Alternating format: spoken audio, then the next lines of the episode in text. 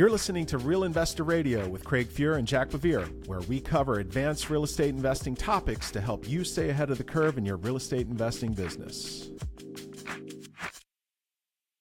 Hey, welcome everyone to Real Investor Radio. It's Craig Fuhr and Jack BeVier. Jack, welcome. Good morning. Good morning. And we're excited uh, this week because we're joined by Logan Mohtashami of HousingWire. He is the uh, lead analyst for HousingWire, writes the weekly HousingWire tracker, and is often um, uh, frequented on YouTube. You can see all their podcasts. Amazing content uh, coming out almost daily by I would think daily by uh, Logan. We it is mandatory reading for Jack and I. Uh, Logan is also a frequent guest on CNBC, the, the New York Times, and the Washington Post. Logan, thank you so much for doing the show. It's great to have you. Pleasure to be here with fellow nerds. yes, we are a podcast for nerds by nerds. We uh, Jack and I, um, when we sat down to do this, I have to be honest, I was I was a bit reluctant. Uh, but when Jack said, "Look, I want to do advanced topics, deep dives for." For real estate investors who really care, I love that because my heart, Logan, has always been with sort of the Main Street guys, um, Jack and Fred have obviously built a, a much larger company than just the average Main Street investor. Um, so, welcome to the show. It's great to have you. We're going to talk. We're going to talk today about, um, I believe, all of the issues that are affecting guys down at the Main Street level. So, if uh, if you're listening along uh, with this podcast, welcome, welcome, welcome. Let's go ahead and jump in. Jack, how are you? Doing good, doing good. I'm super excited to have Logan on today.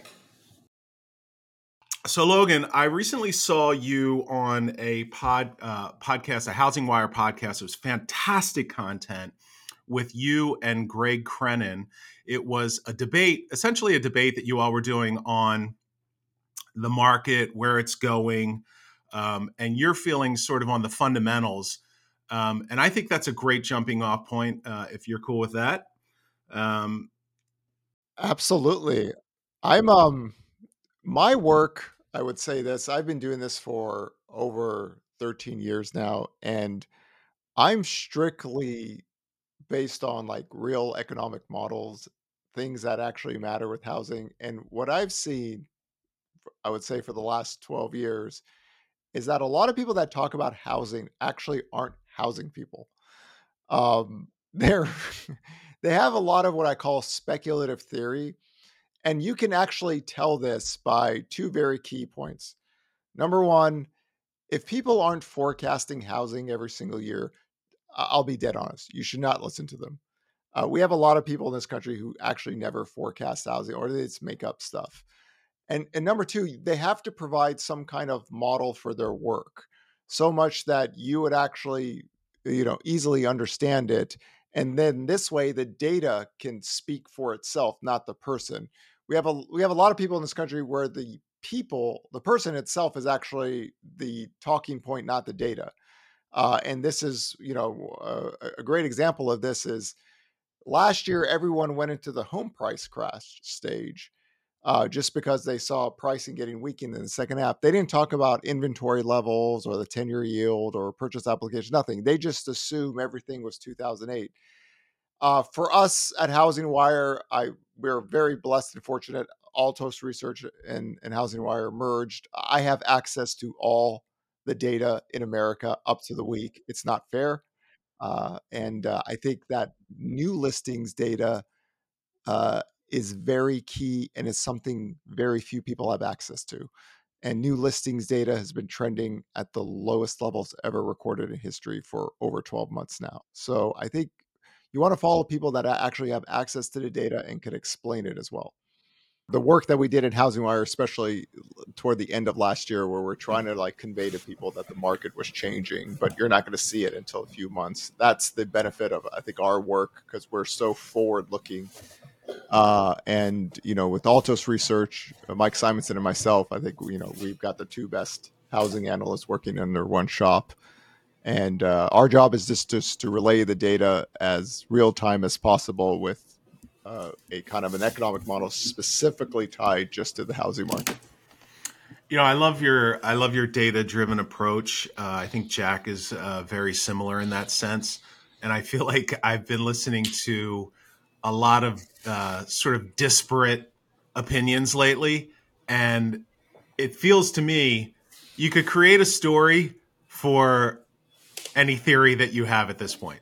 You know, like if you you could get rewarded also for you know uh, for making stuff up. It, oddly enough, I think for, just for me generally, I, I always say it, that the housing bubble boys are kind of like the same group of people for twelve years, and they've been wrong for so long that you know it, the broken clock theory is in now. You know, a broken clock has more economic game than these people, but um, you know, for for me, it's I try to get it, as much live debating as possible because if you don't know what you're talking about in a live debate, the person's going to like skewer you in front of everyone. So that's kind yeah. of my tactic, just to because I feel like in that way people can actually get real time information. Uh, uh, and again, for us, it's it's very simple: new listings data, active listings data, mortgage rates, ten year yield, purchase application data, where are the economic cycles, all the variables that kind of would work with every housing cycle uh, uh, especially post World War II. And uh, uh, things were so crazy during COVID that if you really don't have access to the data or track it, it's you're going to get lost anyway. And then kind of doom porn, you get you know points for that or viewership for that. And we're here today. Prices are at all time highs again. And my job is to explain why. I care about the why more than the final answer. So that's re- relatively what my work is always about. Jack, if you don't mind, maybe we could just maybe put some brackets around today's conversation. Um, you know, uh, bigger bigger issues here: the recession, lo- maybe looming recession, supply. Where's it going to be coming from? And I love how you talk about sort of the new inventory channels, Logan. Um, you know, uh, credit. How are we going to how, how, are we going to uh, fund our deals? And then sort of maybe the changing demographics that we're seeing in terms of buyers uh, that might be a good jumping off point of just uh, some of the bigger issues. Um, yeah, like just generally yeah, speaking, Logan, like the, our, audience is really you know active real estate investors who are operating a real estate investment business. They're either investing for their own portfolio, so they're interested in what's going to happen in terms of inventory levels and credit markets, or they're flipping into the owner-occ market um, and you know, and they're but they're also borrowers for that as well. So, I mean, to to your to your point, so what, what so what do you think is going to happen? And, and, and you know, 24 months from now doesn't no no one can plan their business frankly that well 24 months from now. People are you know we're interested in like what's going to happen in the next three, six, and 12 month time frames. So, what's your crystal ball say? So, w- what do we know now for a fact is that new listings data uh, for three years in a row has been trending at the lowest levels ever recorded in history.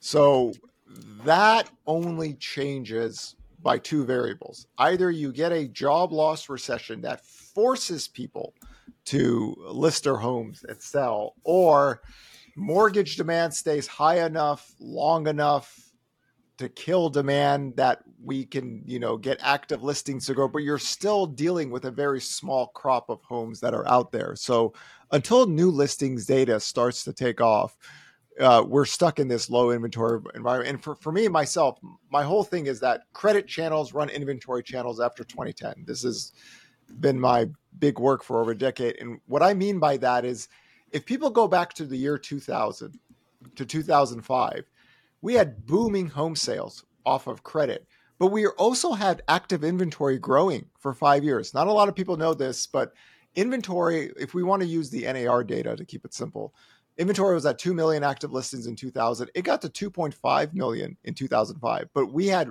booming sales and rising inventory. And then the credit markets collapsed, home sales collapsed. And in 2005 to 2007, we saw this massive increase in inventory from 2.5 million to 4 million. We sit here today after the biggest home sale crash ever recorded in history for one year an active inventory NAR is 1.1 million. Mm-hmm. We're like we're we're 50% below what a normal year would be going back four decades. So why did this happen is because after 2010 majority of the homes bought by uh, owner occupied people are 30 year fixes. And also that means that they can't freely list their homes unless they qualify for the house. So my my talking point is majority of sellers are buyers, 75 to 82% of them. Of course, investors are, are, are selling for a different reason. So people just are living in their homes longer and longer. From 1985 to 2007, it was five to seven years housing tenure. From 2008 to 2023, depending on who you listen to, it's 11 to 13 years in some parts of the country 15 to 18 years. For myself i'm, I'm going to live in my home 20 years next year. Mm-hmm. uh, so the turnover of housing is not as much as people think. So then you have the fixed debt cost rising wages premise. Why homeowners are doing so good now is they buy a 30 year fix. Every year their wages rise. And then all of a sudden inflation is here. It's been so long that we've had to deal with inflation that i think people forgot. Your best hedge on planet earth in america was an American 30 year fixed mortgage. Other countries don't have this. You know, so your wages rise more during an inflationary period, but your total payment is the same. So all these homeowners have been living in their homes for years. Their wages have been rising, and then all of a sudden their wages rise more. They've already had low payments anyway. They're sitting very good. So that makes that home even more valuable on the cash flow side of things for them. So uh, when mortgage rates spiked up from three to seven percent, after home prices went up, my premise is that inventory is not going to grow like people think. It could only grow through weakness in demand. And then last year came. And then for us, the best way for us to explain last year is we have single family active listings. And every conference I speak to, I go, Does anybody know how low we were on active listings in March of 2022? And nobody knows the answer to that. I said, We only had 240,000 single family homes in a country of 335 million people with 156 million uh, uh, people working. You want to know why uh, prices escalated out of control is because we have too many people chasing too few homes. Uh, and then mortgage rates spiked up. We had the biggest crash in sale, and all that did was bring us still to near active listings being all time lows. I think uh, you know, for the Altos research in 2015, I always highlight in the tracker, we had 1.2 million single family listings. That was 2015. That wasn't a big inventory year either. We're a little bit above uh, 500,000. So the same principle is 335 million, 156 million people working. We have 508 single family, 508,000 single family homes out there. So uh, we still are starved for active listings. And that explains why the United States of America, the only country where home prices have already gone past all time highs from last year. Too many people chasing too few homes. The credit profiles of American homeowners have never looked better. And I say this as somebody whose family has been in banking since the late 1950s. You're never going to see more prettier charts than the American homeowners' credit profiles. So the, the, so we had this we had this interesting situation though that I don't think we'd seen before, where by the third quarter though we had still those very low levels of uh, active listings, and yet because of the increase in cost of capital and the affordability headwinds that that created, we you know it used to be this benchmark that we're not going to have decreasing housing prices until uh, until we have six months of inventory and in the third quarter of last year, we found ourselves in an environment where we still had two months of inventory, and yet we yet housing prices had stalled. And in many markets, in many you know higher end per square foot markets, uh, started to started to actually decline in, in, certain markets. And so that heuristic of the six months of inventory just got blown out of the water. And I think it kind of just made everybody's head spin because they were like, "Wait a second! I thought I was going I thought I had f- six months." Or at least four months, right? Like to like prepare my business for the idea of you know uh, stalled or even decreasing housing prices, and this heuristic just got tossed out of the window. I'm not a big fan of the six month theory. Uh, I think four months on a national supply basis is uh, uh, where where I would you know focus the national data on. But my whole thing is the savagely unhealthy housing market was this premise that if home prices escalate out of control, and I have my own model specifically tied for years 2020 to 2024, if home prices only grew 23% in five years, we'd be okay. But this five year period of time is going to be so different than other uh, uh, decades. If home prices escalate out of control, affordability overrides supply if demand is falling. and that's the key. Uh, last year, we started the year at 18 to 20 percent year over year growth before rates went up, uh, and then we had this unbelievable event where mortgage rates we were we were living off a cycle where rates were ranging between three and a quarter and five percent. So the stock of homes all of a sudden had to deal with three to six percent, six to five percent, five percent to seven and a half percent, and it caused so much chaos that the homes that were on the market were still basing off of a housing market living off of a sub 4% world, not a 7% world. And that to me is where pricing got very weak. Even if uh, active inventory was low and even supplies were, the stock of homes that were out there that needed to sell could not have taken a shock on a payment like that. Uh, but if mortgage rates fall, and then we've crashed sales so much that we're dealing with what I call as the 4 million base level. In, in, America, it's really rare after 1996 to go below 4 million. These home buyers are different than the ones that were at 6.5 million. So last mm-hmm. year was so chaotic. That was the craziest period ever. Uh, and that's how I explain why home prices got weaker in a very short amount of time, even with active listings, because even if you had a very small amount of homes in any kind of market. When you have a payment shock like that, it's the biggest payment shock in history. You cannot price your home based on a sub 4% uh, housing market, compare it to a 7% housing market. The total cost of, of acquiring that shelter, the buyer pool comes down less and less. And uh, home sales, in an odd way, it crashed so much so fast that we're stuck here at this very low level. We haven't even broken under 4 million home sales all year. That was the low point that we had. Uh, the home buyers now are a little bit better suited than the ones at six and a half million. So that's why I always said once March came, the housing market dynamic shifted because rates went up and prices went up so much so fast that even in a low inventory environment, affordability trumps supply. But that was the biggest total payment shock we've ever seen in history. So a, a highly abnormal event, but in retrospect, everyone has to have their own kind of affordability model. Mine's actually broke right in March of 2022, uh, but home sales crashed so much that we got to a level where demand on a national basis just stabilized. And in a stabilized housing market with inventory low, the dynamics of pricing change. Uh, right. And that happened in a very, very short amount of time. I mean, one way to explain this, we had like a four year housing cycle happen in four months. You know, and that's that's not normal, but that's the speed of what happened really threw everyone for a loop. Uh, and this is why inventory levels are, are, protecting the national data, but in certain parts of the country, affordability trumps all of that. Especially, you know, Austin is a really good example of yeah. that. Austin is back to 2019 inventory levels. Uh, it's different than the nation.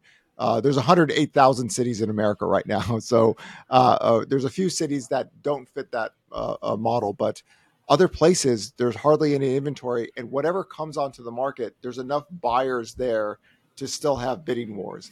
But somewhere like Austin, inventory level, like 2019 inventory levels, to me changed the ball game on a national level. Except we're nowhere close to there yet. Jack, I want to speak about a uh, real quick about uh, a, a, data point that I saw earlier this week, where the NAR reported that only 23% of available homes are actually affordable right now for average buyers. That's actually down from 50% last year. So it now takes an average salary of about $100,000, $104,000 to buy a house, much less maintain it. Was the was the report there? And so yeah, affordability it appears to be the guiding topic uh, right now. Yeah, my, the, um, my affordability models just broke, just completely shattered. Uh, uh, I lost the price index of my affordability model at the end of 2021. So all all I was waiting for was the 10 year yield to break above 1.94 percent, and then the structural dynamics of housing. And we're still here at four million. Um, and it's just there's a certain group of home buyers that is in this country, what I call them the dice, double college educated, uh, dual household income, uh, they easily can still buy homes. Uh, dual household incomes changes every variable. Assuming you know you need a hundred hundred eight thousand dollars to buy the house, two household incomes, median incomes. There you go. Uh, yeah. So that's that's why we still have. I mean, we're going to have near five million total home sales this year. Uh, so, like uh, to that to that point, like I, I feel like the, the, for me the, the the way I've been thinking about it is that the housing market shrunk considerably, right? Like everybody who's got all the, all the existing home sales are down tremendously, and everybody who's got a three percent mortgage is basically on the sidelines. So like all that inventory, all the liquidity that used to come, and all the transaction volume that used to come from existing home sales is largely off the market, and now new inventory is going to be death and divorce and new construction, and the homebuyer side of things is just the first time homebuyer. And so you've got a much smaller market. And so it's a lot, it's a, it's frankly, it's like a weaker market because there's less liquidity because it's just death, divorce, new, and new construction versus new homebuyers from the supply and the demand side. Uh, and, and as a result, one of the things though that concerns me, and I'd love to get your thoughts on this, is that in a with that much smaller level of transaction volume and much you know much lower supply and lower nominal levels of demand i feel like you've got like from an elasticity point of view it's a it's a potentially and probably much more volatile market than we're used to experiencing.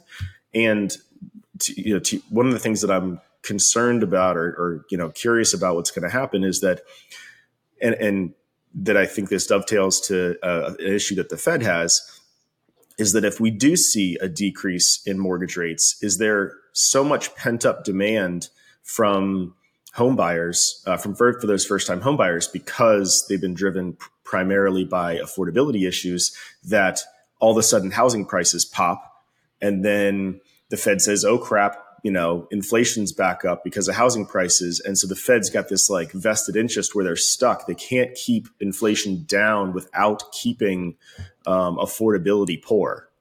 Here's one thing with the with the Fed. Um, home prices actually aren't part of the inflation indexes for them. Uh, it's rent and uh, shelter inflation. Uh, the history of global pandemics uh, uh, I mean, literally when COVID happened, you know, I had to go back and and and start getting my pandemic economic uh, mindset in play. Uh, rent inflation always takes off during a pandemic, and then there's always a disinflation period. Rent is the only thing that goes into the components of CPI or PCE. Home prices ha- don't. And a good example that I that I try to explain to people during the housing bubble years we had massive credit growth, massive home price growth. Inflation was tame there. I mean, we, we rarely even uh, got core inflation above uh, 2%. That's because rents were tame. So the home prices, let's assume that rates fell back down to 5% and home prices were escalating. The Fed can't mandate uh, um, uh, their policies around home prices because that goes against their dual mandate. Actually, uh, price stability on the inflationary data that doesn't account for home prices and uh, employment. So the growth rate of inflation falling. A lot of that is supply, and a lot of sectors are coming back to normal. Demand is getting hit, but they don't. And not only not only our Fed, but the the, the feds around the world try to stay away from home prices because it doesn't actually fit into any of their dual mandates. And that's part of the problem as well is that uh, if the inflation growth rate falls down the fed is already talking about rate cuts next year. And the only reason they're doing this is because they believe where rates are right now and where inflation is they're very restrictive. Well so they won't they wouldn't talk about this for the last year. But now they're finally said, well, if the growth rate of inflation falls, we could start cutting rates a little bit. Nothing big, but just to keep the economy going. And if because they're concerned being, about employment. Uh, because uh, well, they're in in their eyes, they look at real yields. That's where, let's say, the Fed funds or the ten year yield is, where the growth rate of inflation. So if inflation's at eight nine percent, they still have a problem. Inflation's too high, but inflation is falling. Where yields are right now, if you go look at the history, uh, the Fed is very restrictive right now. So, assuming that inflation falls even more, they, they don't want to be too restrictive under their own models. So, they said, listen, even if we don't have a job loss recession, we're going to cut rates to get back down to restrictive policy, not super restrictive. Because if if the jobless claims start to break, the 10 year yield goes lower, rates go lower. They can't do anything about it. and then it goes into their dual mandate, and then employment is what people care about the most, uh, uh, and then mortgage rates go down on their own uh, on that side. We saw that happen last year, where the we got mortgage rates under six percent again. Banking crisis. Everybody thought, okay, the recession's here. Here we go again. We're having a credit movement. Mortgage rates fell, even though the Fed was hiking rates, but jobless claims didn't break. So to me, the, the whole economic cycle is based on where jobless claims data today. We got it again. It was good. The labor market is still uh, very strong uh, in that sense. So the labor market will front load mortgage rates and will override what the Fed does. And if the labor market breaks, it goes back to their dual mandate. If the growth rate of inflation is falling and then the labor market breaks, the history of inflation, it doesn't hold up well. Uh, uh, especially now with uh, the supply increasing in a lot of areas that the Fed has focused their attention on. How do you how do you square? Hold on a second. Let, let me press you on. Let me press you on something. What if the I guess you know, given the dual, dual mandate of keeping inflation in control and maintaining, uh, you know, healthy unemployment levels, if the American consumer, though, like if the American if if the American consumer is strong enough and the jobs market stays strong, why do we think that the Fed's going to decrease rates? I feel like there's this narrative in the media of next year where it's it's just a matter of time, as if the Fed wanted to decrease rates. And my thought is that if if jobs are strong and inflation has gotten under control, and and they don't cause a recession with these with these current interest rate levels the, as the fed decreases rates that's just them taking bullets out of the chamber for their ability to keep us out of a recession in the future right? There was a, an issue seven eight years ago where they were like hey we're at super low we're at super low interest rates here uh, if if we have a uh, you know if we have ad, a shock, an adverse thing to this uh, system, the Fed can't do anything about it because they're already really close to zero. So for me, like the higher the Fed rate, the higher the Fed sets rates, it's giving them more tools in the bag, more bullets in the chamber to be able to do their job on a going forward basis. Why do we think they're going to give up ground on that if jobs stay strong? Well, they, they, they they're starting to talk about that right now. Um, the reason they jacked up interest rates so fast, so soon, is that they've gave they they gave everybody a model on real yields, um, and they said that we finally believe where inflation is at, we are actually in restrictive policy. So if the growth rate of inflation falls, they don't want to create a recession by being more restrictive. So because they laying, think that they're going to create a recession. Yeah, like they're, they're, they're on their historical models. If that occurred, they're being super restrictive if the growth rate of inflation falls more. So if the growth rate of inflation is not falling, they could stay here. But when I talk about rate cuts, I'm talking maybe half a percent or 75 base, nothing big. But they're laying the groundworks because for the first time they said, okay, we are finally restrictive on our rates. And the only reason they're saying that now is because when headline inflation was at 9%, that's that's not a topic. When headline inflation is under 4%, that's different. And they don't want if the labor market breaks, uh, they the bond market will cut rates for them. You know, uh, so in that case, they've even talked about this that they say that well, if long year long term yields fall, uh, a lot of our work will be done because housing will rebound. Uh, uh, but eventually, if people are losing jobs, they're cutting rates because the forward looking inflationary data gets lower because less people are working, the labor supply grows, uh, the growth rate of inflation traditionally falls in that environment. So, right now, they're trying to thread the needle, but for the first time, they've never talked about cutting rates before. But if the models that they show us, they are said, okay, we are very restrictive because we shot rates up faster than any time in history. And we did that just for keeping rates here. And then we're going to try to manage it. So when I when I talk about cutting rates, I'm it, it's not much, but uh, the growth rate of inflation is no longer at eight nine percent. Uh, it's sub four percent. Core inflation itself is going to be uh, uh in the three percent level they're just going off of their own historical models. That's why this conversation is happening now. It couldn't happen last year because inflation was too high. But this was the whole basis of jacking up interest rates so much so fast. And one of the things, like one of the things I've always told people why I don't believe in the 1970s inflation is that the bond market would have already been at 10% already. The 10-year yield would have been north of if if they if everyone believed the 1970s inflation was here, oil would have to be like $350 if you do inflation adjusted. Uh, um, wages would have to compensate for all the inflation put in. It's a global pandemic. The history of global pandemics are very similar. You have this major inflationary period, and then the disinflation because all the things that were pressed due to supply constraints of a global pandemic start to come back to normal. And then everyone is back to same. Now, war makes things a little bit more complicated. Yes, there you go. There's yes. always one other piece of a yeah. pandemic that we're not talking about here. Yeah, yeah. So always, yeah. The the what we saw as soon as the Russian invasion happened, oil prices took off and wheat prices took off, and the history of war is very inflationary uh, especially you know World War II when you when you have to uh, um, rationalize how much food could go where.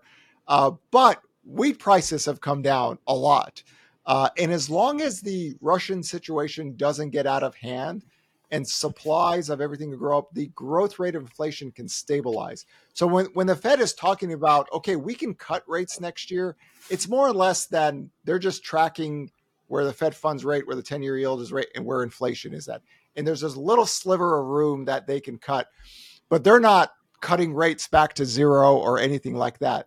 The only way that happens if you have like jobless claims break and a job loss recession, and that goes into a whole different other category of conversation with housing because one one of the things I try to talk to people, people go, well, well, if people are losing jobs, who would buy homes? So during COVID, I was the crazy person on April 7th, 2020, that wrote a COVID 19 recovery model. And I just started uh, working for Housing, HousingWire, and, and they actually said, uh, Should we even publish this? I mean, you're saying that we're going to recover this year. I said, Oh, yeah, we're going to recover. These things are all going to happen on these certain dates. And even my economic friends kept on telling me, Why do you think housing demand is going to come back? 20 to 30 million people were unemployed. I said, Yes. And you have 5 million in forbearance. So 35 million Americans were off the grid, couldn't buy homes. And then I said, but look at the army behind me. I have 133 million. My army is bigger than yours. If rates fall, the history of housing uh, demand after 2010, rates fall, demand picks up. We were at 4 million. Housing demand recovered in seven weeks, right? So when we see the next recession, if the traditional cycle goes where bond yields fall and mortgage rates fall, can we keep that 4 million housing demand stable? My argument is that we've seen nothing in history that says that shouldn't occur, but that means mortgage rates have to fall because now we have 156 million people working. So assume you lose the 2 million that the Fed is willing to, you know, have sacrificial lambs for for to beat inflation. That's still 154 million people working.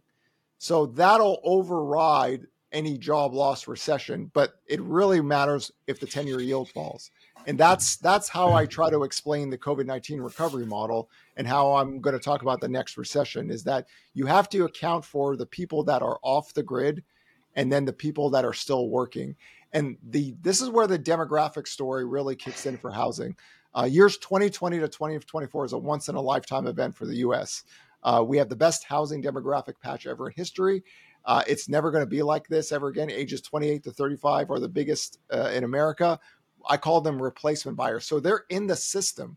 So you look at move up buyers, move down buyers, cash buyers, investors, first time home buyers. You put it all together, you still could get that 4 million uh, uh, uh, base buyer in there every year. And this has always been the case after 1996 as the civilian labor force has grown and the total workforce has grown but the affordability issue is is the problem and that's why the the whole savagely unhealthy housing market theme was created.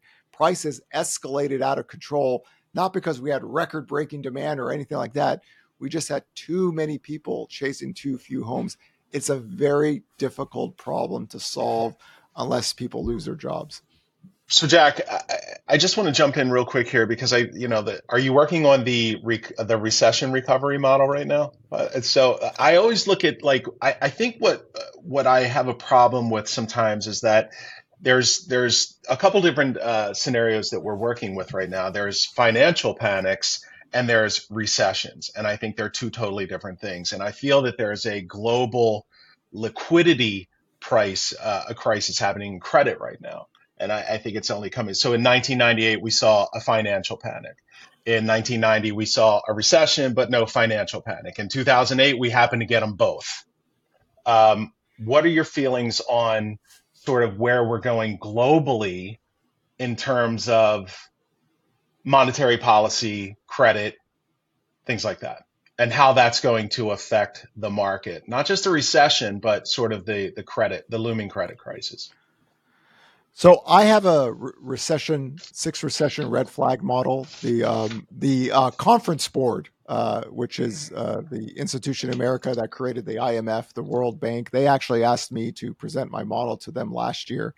And one of the things that uh, I've told them is that my six recession red flag model is going to going to finally get hit on August fifth, twenty twenty two.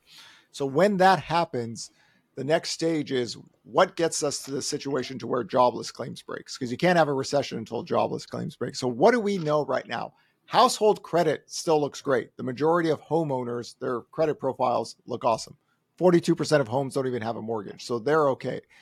What we see is renters though uh, don't have the inflation hedge nor the uh, base pay wage. What they do have is on the lower end their wage growth really kicked up uh, for the first time in a long time. So wage growth really helped the lower end income uh, uh, start to consume goods a little bit better than the previous expansion. But eventually, over time, what happens is higher rates, credit getting tighter. Um, I would argue that we've already seen credit get tighter in the regional banks, and that's impacted the jumbo housing market. And the spreads in the mortgage industry actually got worse after the Silicon Valley Bank. So we're already seeing glimpses of this. What isn't going to happen because the Fed could control this, the Fed believes it could burn out any fire they want after what they did in COVID. They feel like they can go into any marketplace, buy up any amount of debt, they could save any bank because they they did that during the most craziest time in the U.S. economy uh, uh, prevailed. This is why they talk about we can we can have a soft landing, but the unemployment rate can't get above 4.75% because they believe any marketplace with credit, they can step in if they wanted to. Now, the question is, will they at that point, uh, especially if inflation is is still an issue? That's that's that's a question we'll have to see get answered when you know the jobless claims data break. But it's a different marketplace because the uh, 2004 um, leverage laws that allowed firms to leverage up 40 to 1 and you know get credit in trouble.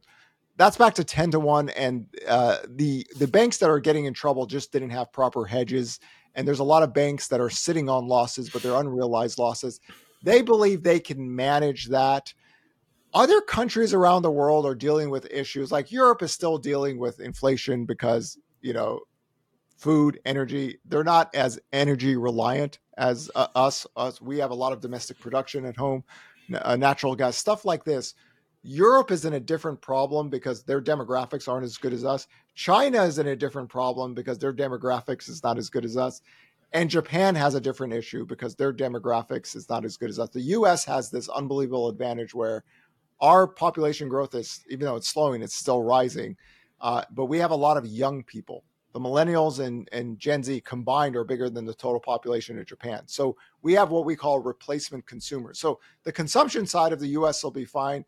The credit side is the Fed is ready to step in and just fix any bank that goes under. And I think what what happened earlier this year is that when people saw Silicon Valley Bank and all these banks go under that were in business for 100 years whatever, you know, just go out like that, they assumed they would spread the counterparty risks right now are s- small compared to let's say 2008 so the fed just feels like any emergency that can happen they can go in just like they did in covid and that'll minimize. And this is why they think we'll keep rates as high as possible. And then if job people are losing jobs we can do some things to to alleviate that pain. But again a lot of that is depending where rates and inflation are uh, at that point, and uh, that was part of the that was their mindset to raise rates so much so fast to keep it there for long enough to get the growth rate of inflation to fall, and so much of inflation is rent. Uh, uh, uh you know, forty four percent of uh, core CPI is, is is is shelter inflation. Twenty five percent of that is is uh, residential rent, and the growth rate of that is slowing, just like it does in every pandemic. And then, of course, in in the apartment uh, sector, we've got a million apartments coming online. I don't know. I, I don't believe that all those things are going to get finished at, at, this stage. So they're kind of in, they, they feel okay with the situation. But as long as jobless claims doesn't break, the U.S. doesn't go into recession, the Fed can keep rates as high as possible for longer to keep get the growth rate of inflation down. I, I get the point about the that the Fed thinks that they can fix whatever bank failures or you know whatever perversions might happen there, but if you're the banks, though, you don't want to be that guy, right? So th- I feel like, you know, how do you feel about the banking industry, how they're going to fare in this, you know, because the Fed doesn't, you know, you know, to your point, like, hey, if, if someone mismanaged their balance sheet and they bought a bunch of MBS in 2021, the Fed's basically like, screw you. Like, we don't, you know, and, and you go down because of that, or you can't make enough money in the meantime. Like, go do a capital call, go raise equity, or we'll put a gun to your head. We got, you know the plenty of big banks who are ready here to take your deposits and make it a safer overall system though probably more concentrated.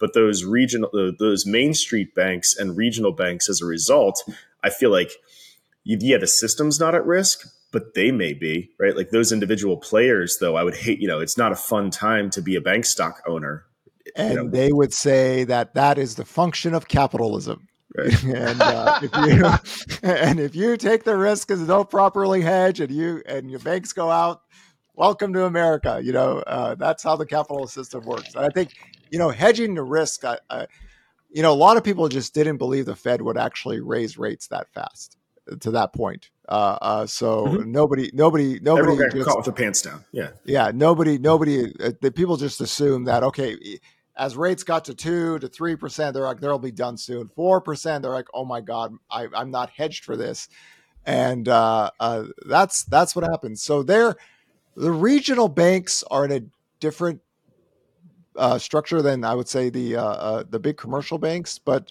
the unrealized losses are there. The Fed knows this, but then we have to talk about the commercial side of everything, which it's like a slow moving death ball coming at everyone. We all know there, and it looks like to me, uh, you know, things will be extended out. Uh, things are going to be sold at 15 to 21 cents to the dollar to get off the books. And those banks, the credit availability uh, uh, uh of lending gets less and less. Uh, so let me let me ask you about that specifically. Do you think though, like that things will be sold for 15 to 21 cents before the Fed actually is the one with the gun at your head? Because my thought is that there is such a super strong incentive to just kick the can and kick the can and kick the can that why would you though yes there are embedded losses and if the fed just lets you exist then why would you ever recognize them? Uh, some of the some of the long-term debts that are tied to commercial or corporates or even consumer uh, they don't mature anytime soon. Uh, but eventually the bill comes due uh, so it's really it, we. I mean, we've had banks already lo- take losses on those on those loans. Uh, it's just that it's it's we're, we're, we're like years away before a lot of these things actually mature. So everything is just slowly moving until that final date, and you're already actually seeing like lenders extend out some maturity on some of these on some of these loads to fi- to figure something out. So I think that's the difference between we saw the credit markets actually break in 2005, 6, 7, and 8 before the job loss recession. You know, the consumer side and then the leverage side was already there. Here, we're all waiting for the commercial because the consumer's fine on that sense. Uh, the the the auto loans are, are delinquencies are rising, but you know the, the commercial banks are, are are capitalized against that. But here's this commercial thing, and it's just so slow, and you can push things out until that final due date is there, and then but they'll push extend. it out even more. Yeah, yeah, they'll but they'll keep. I just think they're just going to push it yeah, out even more. Like, they're going to push it out more and more and more until there's a job loss recession. Then the Fed could cut rates, and then that's it. it right. I mean, this is this is one of the difficult things to explain to people because people go, all these commercial loans are coming. I said they're not due yet. When they're due, that's a different story, but there are things in place. There's discussions in the background about trying to keep everything as solvent as possible until uh, uh, that day comes. And it's just such a slow moving story uh, that it's different than the massive credit hit that we saw uh, and credit freezing itself. You know, I, I always like to do the MBA's credit availability index. In, in 2004, it shot up from 400 to 900 in the peak of 2006, and then it had a waterfall collapse. You know, in one year, and we've gone nowhere for 13 years, and a lot of those banks went out of business. Here, the commercial side, it's you know, it's like that ice rink Austin Powers thing. The guy's screaming. It's just such a slow moving thing that you know, it, it, just doesn't have the kind of velocity that, that people think with credit cycles getting bad. Uh, but the commercial banks are already feeling the pinch, uh, uh, uh and the tightening in lending is already occurring. That doesn't get better uh, uh, until things change on that side. So, and, and I think that I think that, that may be like, but I think it may be like years and years before that was before these like work their way through the system. We, you know, we, we had, we, we built a whole um, uh, lo- loan modification, you know, set of systems that didn't exist previously in the mortgage sector um, as loss mitigation.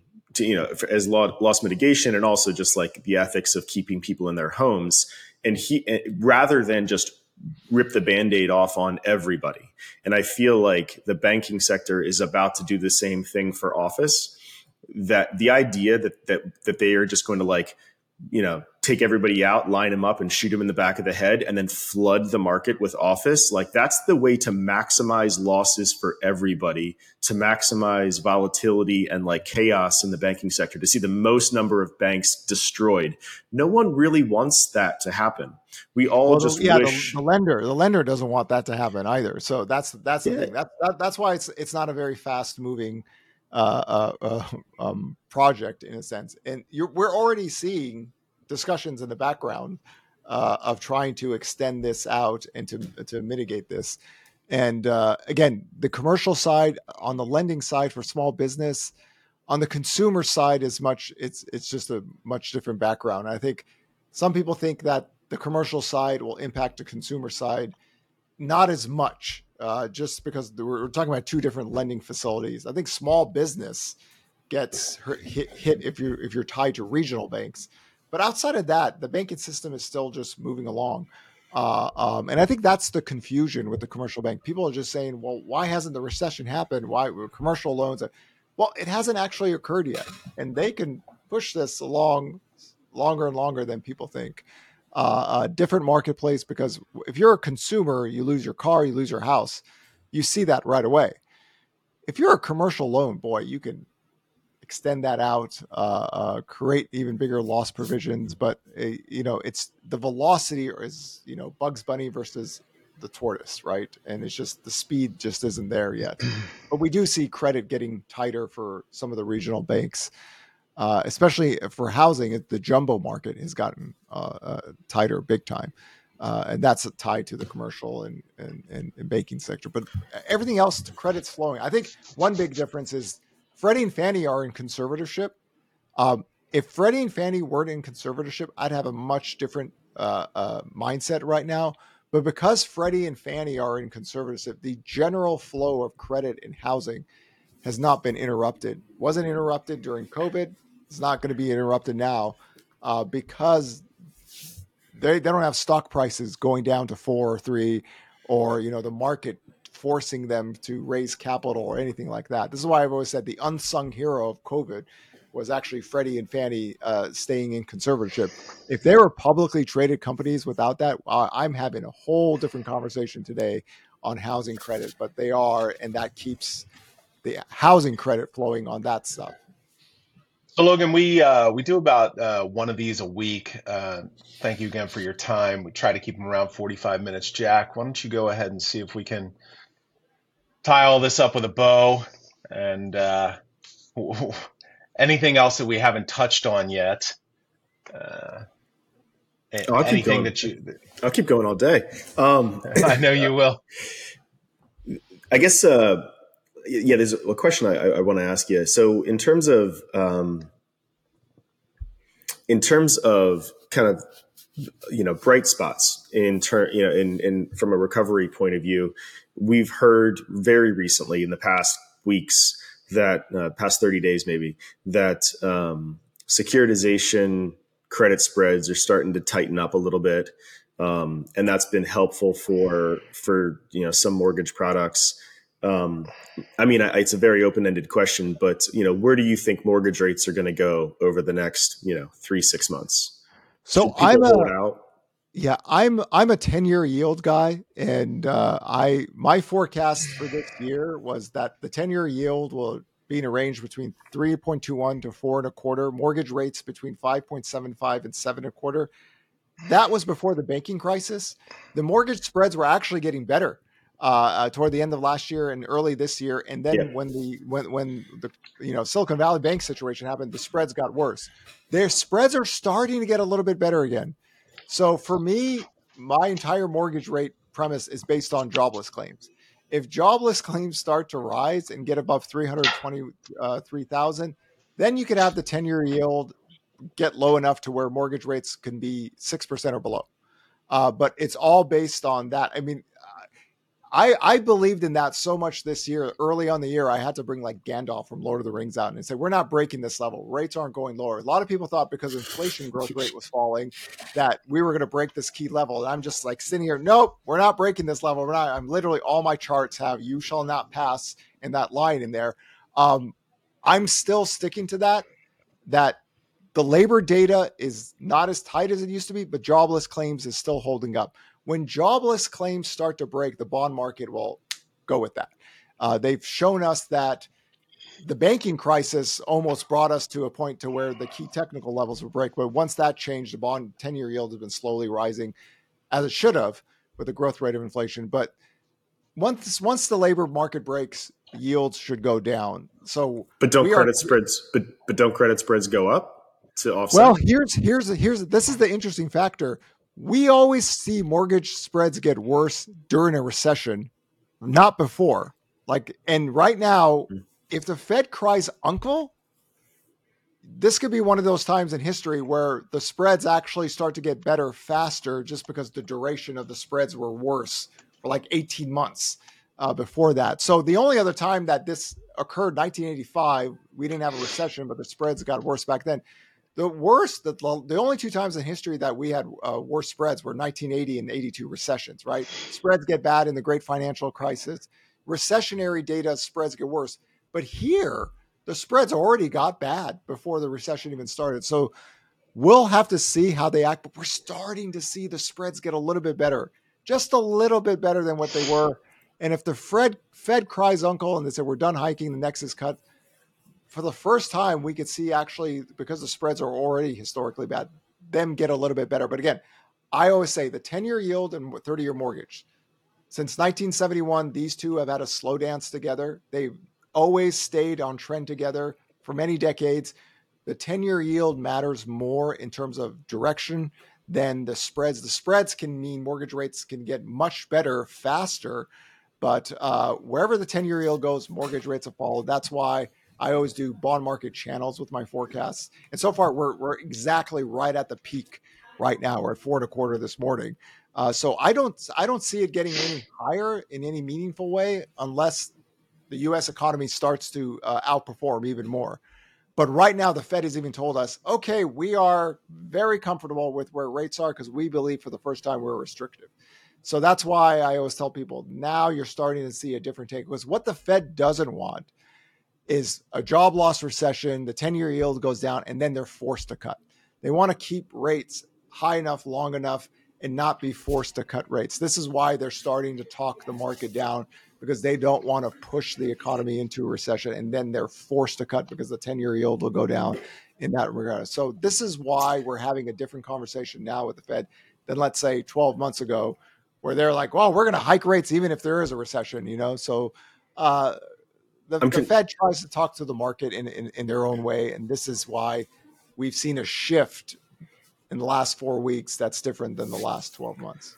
I'm, I'm, concerned that I'm concerned that new mortgage originations might not track with the 10 year. This may be a meaningful divergence from the past because so many fo- first time homebuyers are buying houses now frankly like expecting to refi when rates come down whether that's a year or two or three down the down the road and so i don't think bond buyers are stupid to that idea and i think that i'm, I'm i guess i'm concerned that that mortgage bonds may start to price off of the three or the five. The, the, the new originations may start to price off of the three, you know, the three or the five um, for that because of that dynamic.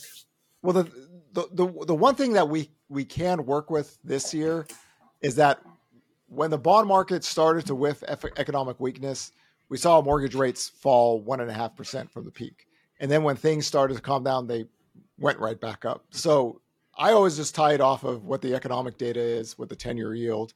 Um, I think there's a there's a bunch of people who just think the Fed's going to go back to zero again and do. You know, again, the economy has to be really bad in that situation for that to occur. So we deal with what we have right now. So far, everything is holding up. As long as everything's holding up, we're just going to be in this little range uh, between six and seven and a half percent.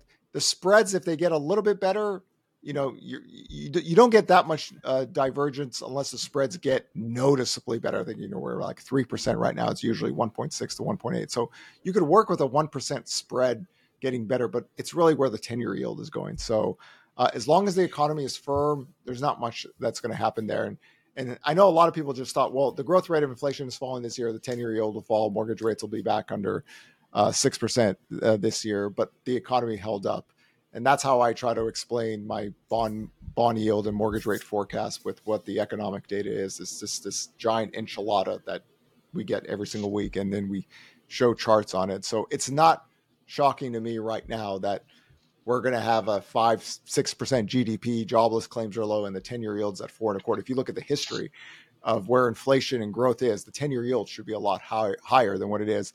The bond market doesn't believe in the longer term growth story. They're kind of thinking, okay, when things get back to normal, we'll be a slow growth economy with population growth slowing down and productivity, which is productivity is the giant X, X variable into anything. Yeah. I mean, if if that, I mean, I remember when I saw productivity take off early on, I go, that's not real.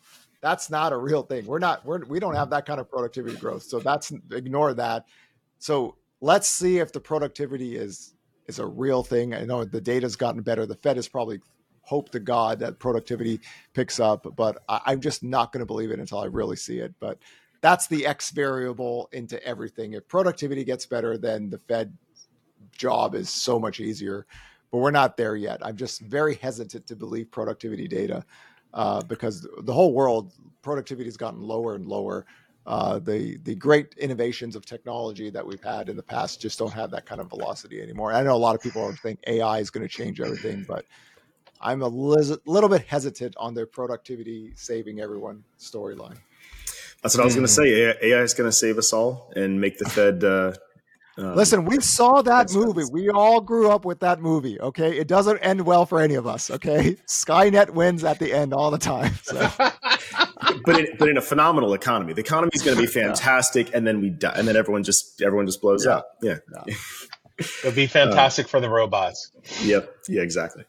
Um, cool, Logan. Re- really appreciate you uh, you taking the time this morning. It's uh, always a very uh, high level, um, you know, high level best data uh, out there uh, that we can expect from you and HousingWire. And so, really, really appreciate you taking the time. Really enjoyed uh, you letting us pepper you with questions and get your your take on where things are going. We'll uh, we'll, we'll, certainly stay closely tuned uh, because you know, as you said, there's there's still a lot of variables that are yet to uncover over the next six months, and it's still kind of any, anybody's ball game. So, thanks again. Thank you so much. And I always have two sayings. Number one, if if economics is done right, it should be very boring. It's like not designed to be like this sexy, fun thing that people are trying to make it out to be. But always be the detective, not the troll, right? And then let the data talk to you, and ignore crazy people on YouTube. They're crazy for a reason. Economics economics would be much easier if it wasn't run by economists. So yeah, that's, that's the problem.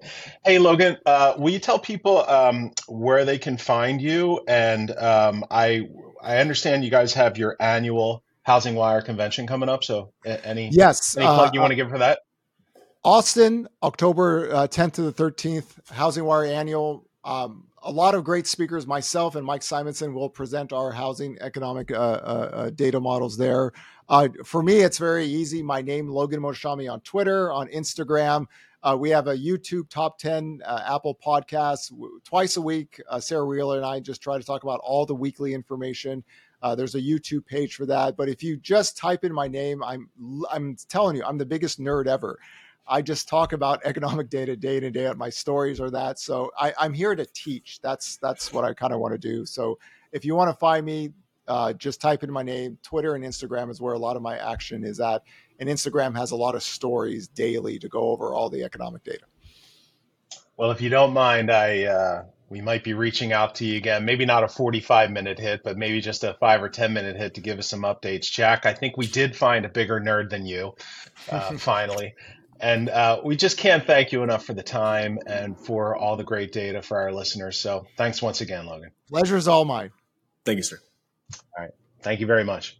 Thanks, guys. That's the, that's it for the episode. We'll see you on the next one.